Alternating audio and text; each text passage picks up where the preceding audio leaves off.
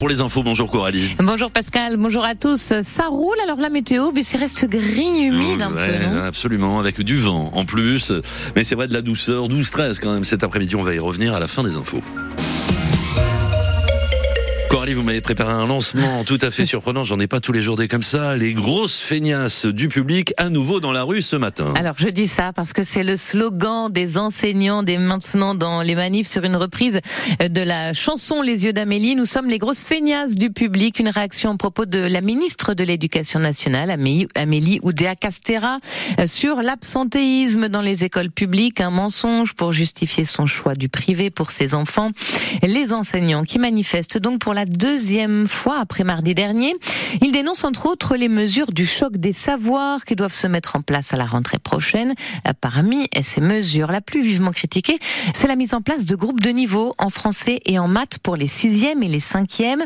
Une remise en cause du collège unique s'inquiètent les professeurs, euh, tout comme les syndicats de chefs d'établissement, le SPDEN, dont Sylvain Caron, principal au collège René Coty de Val-de-Cy, et le secrétaire départemental en Seine-Maritime était notre invité ce matin à 8h15. Il dénonce les effets d'annonce des politiques qui ne sont pas des solutions à long terme. Je vais me faire cynique à propos de notre institution. Euh, commençons par aller jusqu'au bout de ce qu'on a mis en place. Depuis la rentrée 2023, nous avons euh, ce qu'on appelle le SOUAP, le soutien à approfondissement, mis en place suite à la suppression de la technologie en sixième, une heure par semaine en mathématiques ou français. Au bout de cinq mois, donc la moitié de l'année scolaire, on a stoppé ce dispositif. Il existe, on a, on a mis du temps à le mettre en place. Il y a des enseignants, professeurs des écoles qui interviennent dans les collèges. On s'est tous fait des nœuds au cerveau, surtout les, les principaux adjoints et proviseurs adjoints euh, que, que je salue. Enfin, surtout les principaux adjoints qui font les emplois du temps en collège. Et donc voilà, ça n'est même pas évalué. On n'a même pas terminé l'année. Alors on, on, est encore en train de le faire hein, jusqu'au mois de juillet. Et on passe déjà à autre chose. Et on passe ça déjà à autre chose. Donc euh, nous, ce qu'on dit, c'est que effectivement, le temps de l'école n'est pas le temps de la décision politique. Je suis bien conscient que nos politiques doivent annoncer des chocs, mais euh, on a besoin, euh, on va dire, d'une politique constante, d'une continuité et de choses qui vont dans, dans les principes de l'école qui sont les mêmes depuis les années 80. Sylvain Caron, principal du collège René Coty de Val-de-Cy et secrétaire départemental du SNPDEN en Seine-Maritime. Le syndicat des chefs d'établissement était l'invité de France Bleu Normandie ce matin à 8h15. Son interview est à retrouver sur notre site internet francebleu.fr. Et Coralie, c'est au tour des riverains de s'opposer à la pose du plan éco-phyto. Oui, six associations de riverains d'exploitation agro-industrielle s'alarment aujourd'hui de la décision du gouvernement de stopper le plan d'interdiction des pesticides, une demande des principaux syndicats agricoles, FNSEA et jeunes agriculteurs. Mais tous les agriculteurs ne sont pas d'accord. La Confédération paysanne, elle, est opposée à cette pause. Elle refuse l'utilisation de produits chimiques jugés dangereux et poursuit la mobilisation.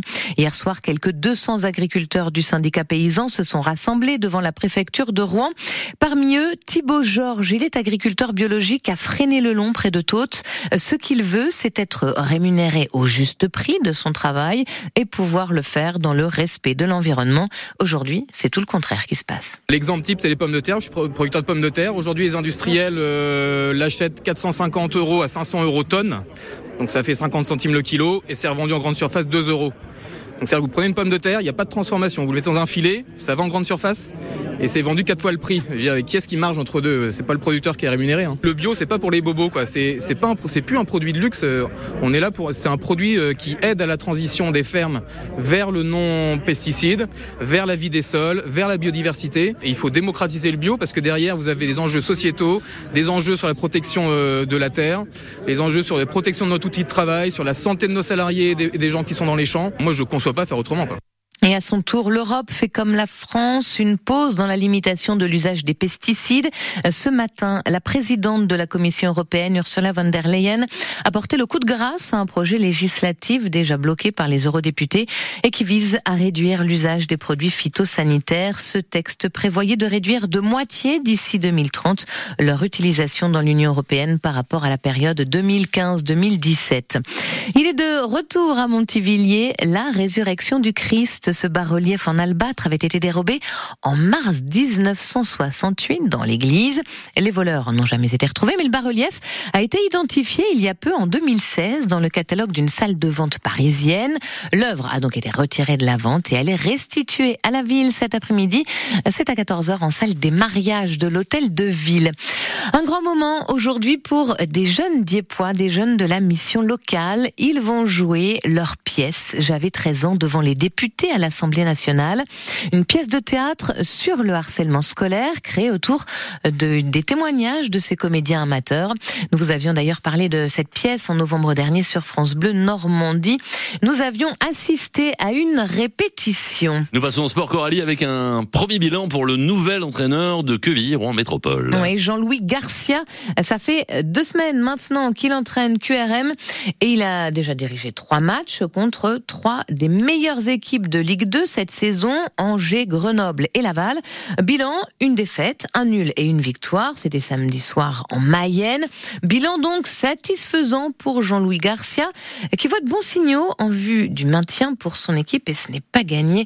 Euh, QRM mais ce matin 19e et relégable donc. On aurait peut-être signé hein, au vu du calendrier euh, sur ces trois matchs. On a pris quatre points, on a mis euh, quatre buts à Laval qui était la meilleure défense du championnat, on a mis deux buts à Angers qui était sur cinq clean consécutifs à domicile.